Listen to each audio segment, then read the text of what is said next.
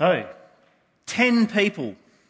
Now, each of those people may choose 10 items off a long list of things, and then they're marooned in, a lonely place on the northwest coast of Vancouver Island. And uh, the quest here is to see how long each of them can last alone out in the wilderness. And their only link to the outside world is a satellite phone, and they can use that um, to tap out either because they've simply had enough or because they suddenly have an emergency. All these people are contestants in a reality TV show called Alone. And all of them are trained survivalists. So for many of them, uh, they make their living teaching other people how to survive out in the wilderness. There's no camera crew on this one, so they have to film themselves getting about the business of building a shelter, uh, securing food and water, keeping a fire going, uh, fending off all the wild animals. The last person left alone goes home with 500,000 US dollars. But the real goal of the show is to see which of them don't just simply survive out in the wilderness, but actually go on and thrive in the wilderness. Alone. How well do human beings do all on their own? Well, we've come now to the end of Paul's letter that he's written to the Colossian church. And after the, the towering Christology of Colossians 1, uh, the searching call to faith of Colossians 2, uh, the expose of Christian love in Colossians 3, Colossians 4 seems to kind of dive off the end of a cliff into very mundane matters. There's, there's this seemingly disconnected set of fragments of news, these bitsy instructions to the Christian congregation. And be honest now, this is the bit of Paul's letters that you always leave unread, isn't it? If you're truly honest with yourself. This is about as interesting to most of us as the old classifieds in the newspaper. You remember those? Uh, you know, budgerigar, blue, free to a good home with cage. Um, you know, I, I, could see eyes glaze over as soon as we got to that long list of names Paul, Tychicus, Onesimus, Aristarchus, Mark, Jesus Justus, Epaphras, Luke, Demas, Nympha, Archippus. None of these people, maybe apart from Paul, have a large story to tell. And what little of their stories we do know comes uh, from hints, fleeting hints in the book of Acts and Paul's letters and even Peter's letters. But what that does tell us shows us a church of great diversity. Tychicus, Onesimus, Epaphras, Archippus, Nympha, they're all locals. They, they come from Colossae, Laodicea, uh, Ephesus. Aristarchus is Macedonian. He's from Thessalonica. Aristarchus, Mark, and Jesus Justus are Jewish Christians, like Paul. Onesimus is the runaway slave of a member of the congregation, Philemon. Luke is the equivalent of a medical doctor, a, a, skilled man of learning, a man of standing in the community. Nympha is most probably a woman, and if so, she's a woman of some means, and she has taken charge of her household. Demas and Mark both earn bad reputations elsewhere as unreliable characters, people who desert Paul at critical times in his ministry. And Archippus himself has some kind of ministry to the church which he appears not to be applying himself to. This is a real mixed bag. There's a lot of names here, but there are no big names as such. So we learn about the church which meets at Nympha's house, but it is not Nympha's church. Archippus clearly has a ministry he should be attending to, but there's no Archippus Ministries International. And even Paul himself he belongs to an exceptional group. He belongs to the apostles. But his chosen way of describing himself throughout this letter is as Jesus' slave, as the church's servant. And in this passage today, he reminds us no less than three times that he is, in fact, a prisoner of the Roman Empire. And that's not something you normally boast about to your friends and family. All these elusive threads of individual stories, these strands of instruction, these strings of greeting begin to weave a colourful tapestry that shows us the church as a community, and the community as the place where Christian formation takes place. And so the picture here is not of a loose collection of remarkable individuals or exceptional biographies. There are no towering, uh, towering saints here. There are, there are no Christian big names. There is simply a picture of ordinary folk from all walks of life, just like us, in fact.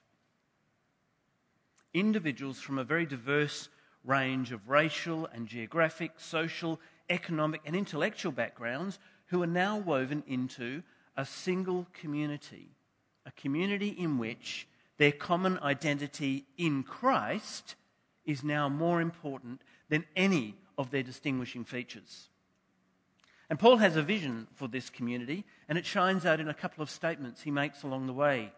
His hope in verse 8 that Tychicus will share something with the Colossian church which will encourage their hearts, and his news in verse 12 that Epaphras is wrestling in prayer for his home church so that they may be mature and fully assured.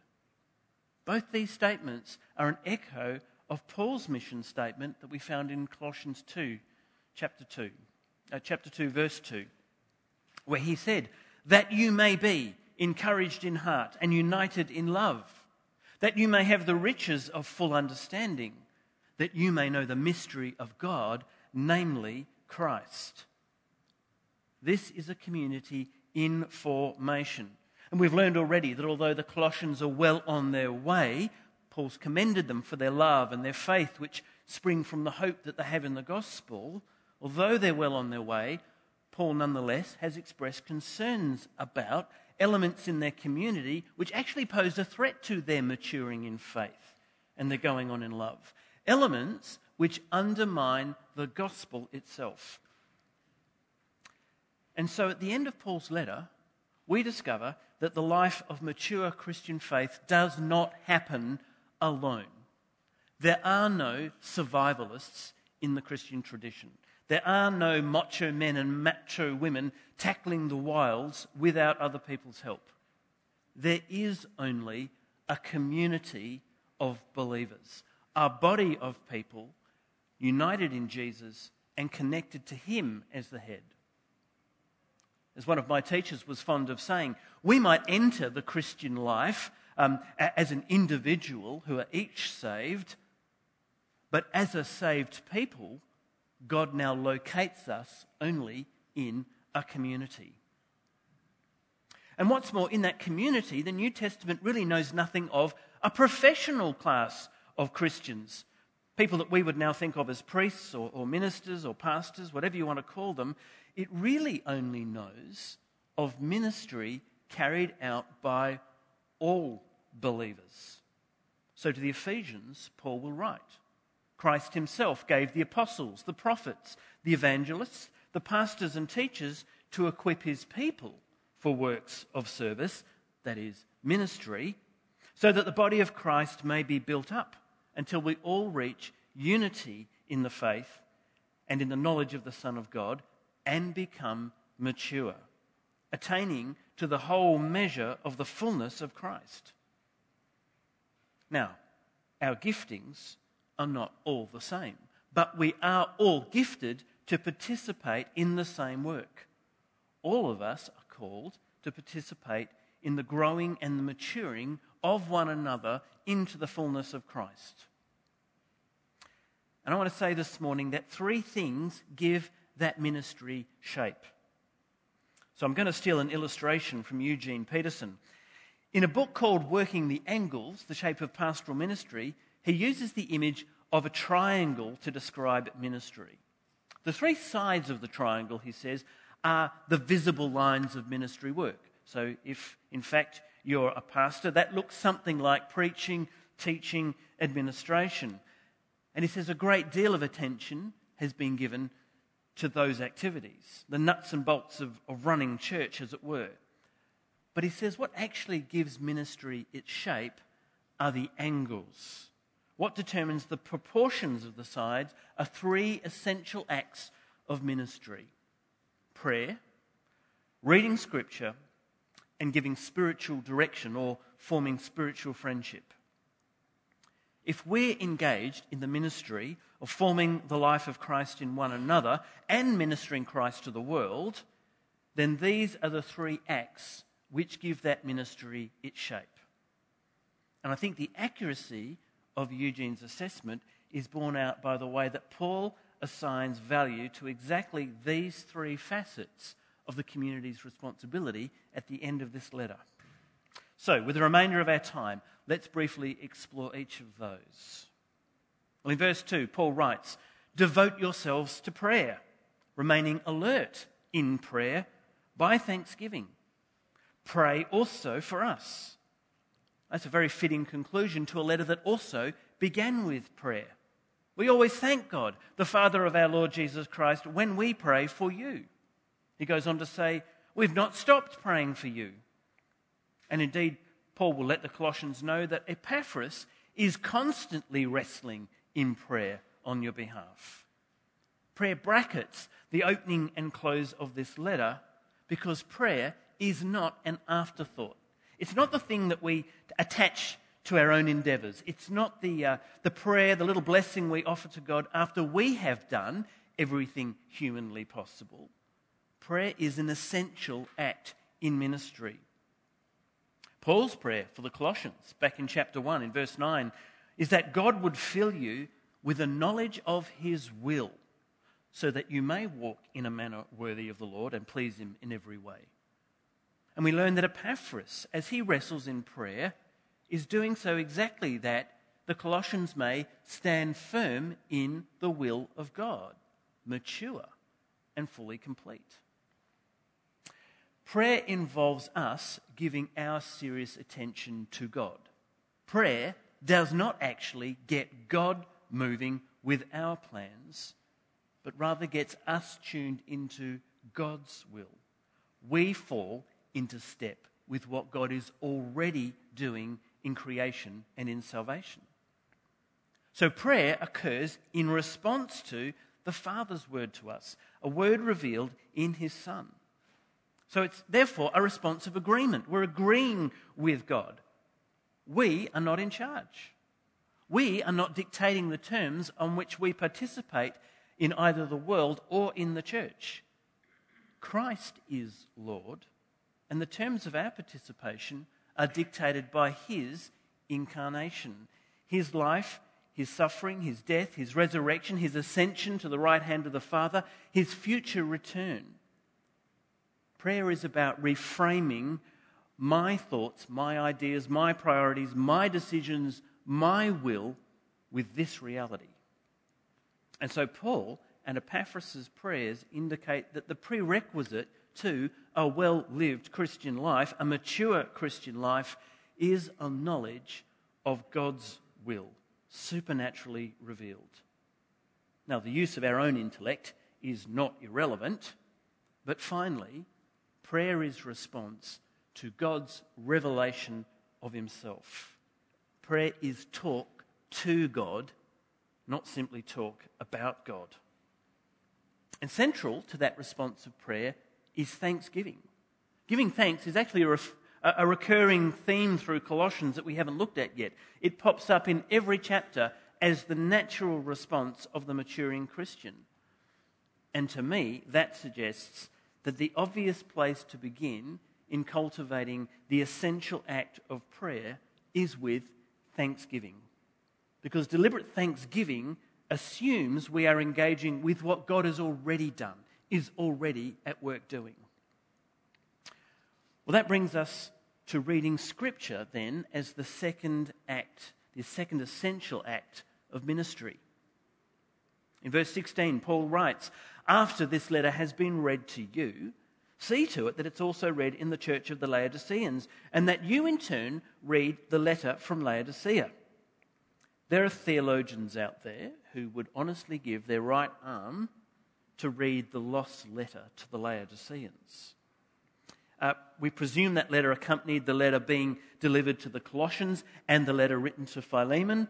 Um, uh, Stephen and I are going to have a ro- robust disagreement later about what that letter is because there are so many different ideas. But the point is, the point is, The Apostle Paul didn't think of any of his letters as scripture as such. He did not think of them on the same level as he would have thought of the Hebrew scriptures that were the first century church's Bible.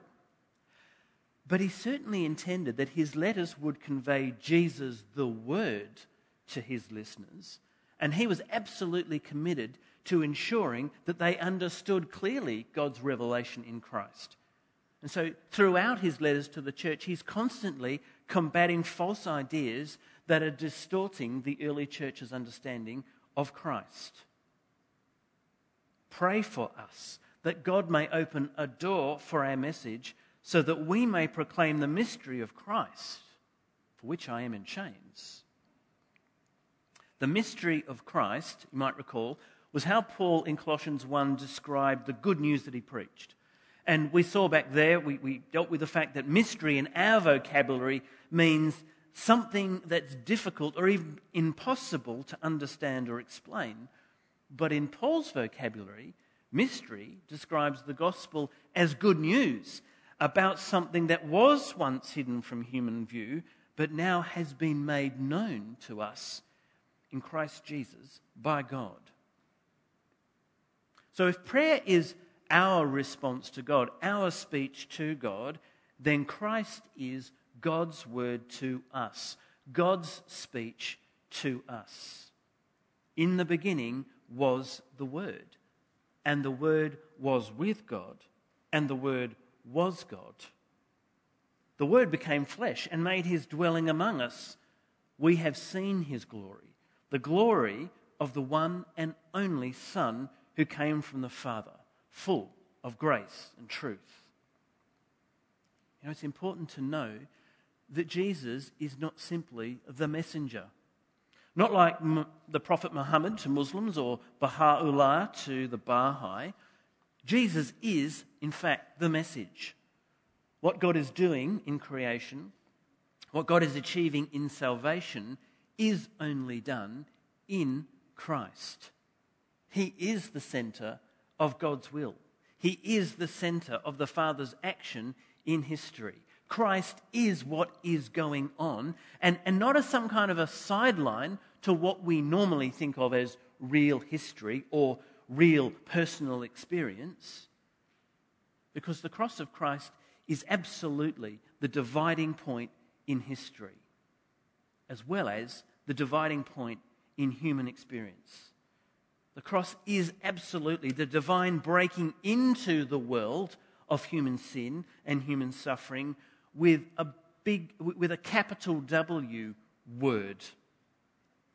A word that has power to redeem and to transform like no other word that we possess. And part of that mystery, now revealed to us in Christ, is the fact that God Himself exists as community. He is Father, Son, and Spirit. And so, to be made in his image in the first place, to be a new creation, being remade in Christ's image, is fundamentally to be a person designed to be in community. And you might notice that all the language attached to salvation is community language. It's relationship language, redemption, reconciliation, adoption, new birth. Even terms like justification and righteousness can really only be understood in terms of covenant. And that, of course, is all about relationship. So, reading Scripture as an essential act of Christian ministry is the act of listening to God, allowing God to set Christ as the agenda for our lives. Now, our own narratives are surely important to God, but they are not definitive. Christ's story is definitive. Our own unique personal stories, well, they come to their intended and full shape only as they are placed into the context of God's word in Christ. Attending to Scripture together, in fact, puts us in step with reality. But one more act is essential to ministry and that is spiritual direction. In verses 2 to 3, Paul says, Tychicus will tell you all the news about me. He's a dear brother and faithful minister and fellow servant. He's coming with Onesimus, our faithful and dear brother. They will tell you everything that is happening with me. Eugene Peterson calls the third essential act spiritual direction. We might better understand this by labeling it spiritual friendship. And he says this takes place when two people agree to give their full attention to what God is doing in one or both of their lives and seek to respond in faith giving full attention to what God is doing in one or both of their lives, and seeking to respond in faith. Spiritual friendship is the way that we take each person seriously as a unique story. It's also the way that we take God's story in Christ seriously and, and seek to chart the way the unfolding of our stories are actually informed by God's grace and love. Spiritual friendship then assumes that God is at work in the world and He's therefore at work in the lives of people we meet. And it seeks to bring what we understand God to be saying in Christ, the Word, to bear on one another's lives. Now, my experience of being served by others in this way is that it seems to involve a lot more listening than speaking that because people are unique, because they're God imaged, then nobody's lives are simply understood. And those who helped me mature the most were remarkable simply because they took me seriously by listening to me. And they listened a lot. And then they spent time with me in the scriptures and in prayer. Now, I wouldn't deny it all. The Lord may speak to us in a moment through a prophetic word, but more often our lives are shaped by other believers who love us enough to listen and then to journey with us as we reflect on our experiences in light of God's grace. What are the gifts that God's given me? Where has God located me in life? What do my heartfelt desires reveal about God's will for me? Where does my pain and my suffering lead me to know Him and to trust Him. We're not talking here about professional counselling. In fact, um, Larry Crabb, a, a renowned biblical counsellor, maintains that about 90% of what he was called on to do uh, in professional Christian counselling could just as readily be done by ordinary believers learning how to mediate God's grace to each other in the ordinary course of their relationships. And this is not always a comfortable or a pleasant thing. Paul writes Tell Archippus, see to it that you complete the work you've received in the Lord. We've no idea what Paul is talking about. And it's interesting that Paul doesn't say, Archippus, see that you complete the work you received in the Lord, but he throws it over to the congregation.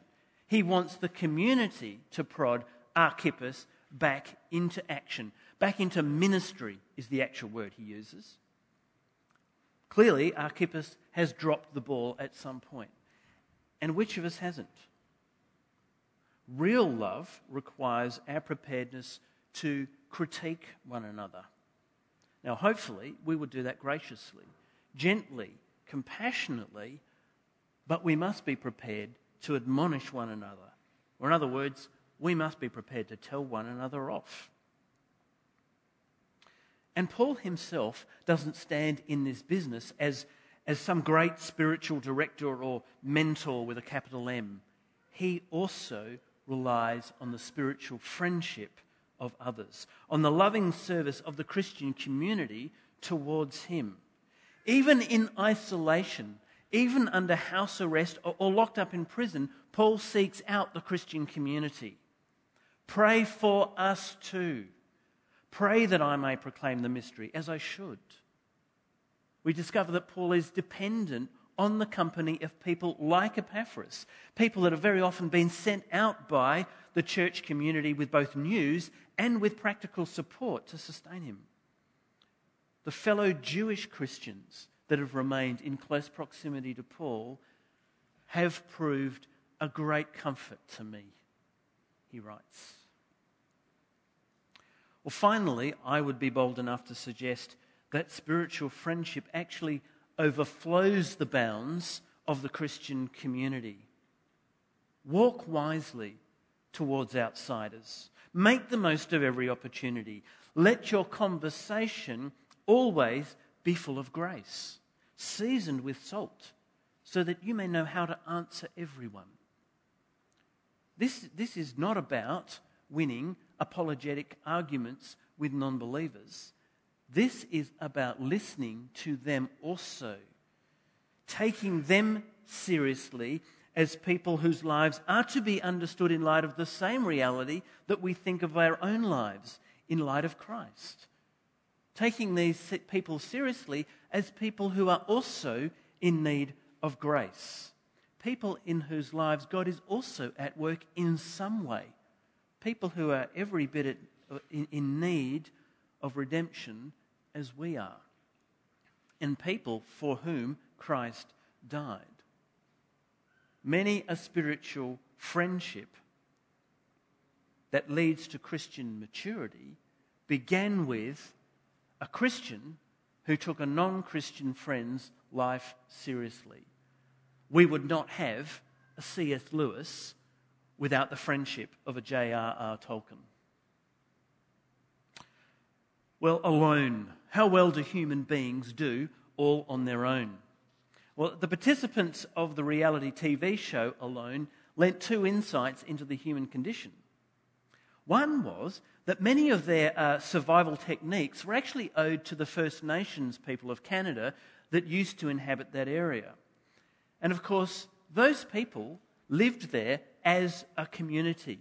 No one person in that community was the repository of all the knowledge or all the skills. Living in that place was the effort of the whole community. But the biggest insight that participants share with the camera was actually a biblical one. It actually comes straight from Genesis. It is not good for the man to be alone. Participants repeatedly identified that the greatest challenge they faced was isolation. Not starvation, not, not boredom, not cold, not wild animals. Being alone was the most difficult thing. And that surviving is one thing, but thriving is altogether another matter. And for all of them, there was no possibility of thriving without the company of other people. That was the single factor that took out the most capable survivalists long before they had exhausted any of their skills. And so it is with us. We come into this Christian life as a result of a personal, individual response to God's word to us. But we will go on to maturity only as part of the community. Because only there are our individual stories brought to their proper intended shape by Christ's story. And we attend to that story together, together listening to Scripture, together responding to God in prayer, together learning the art of spiritual friendship that takes God's grace seriously and takes our lives seriously. Let's pause and let's pray.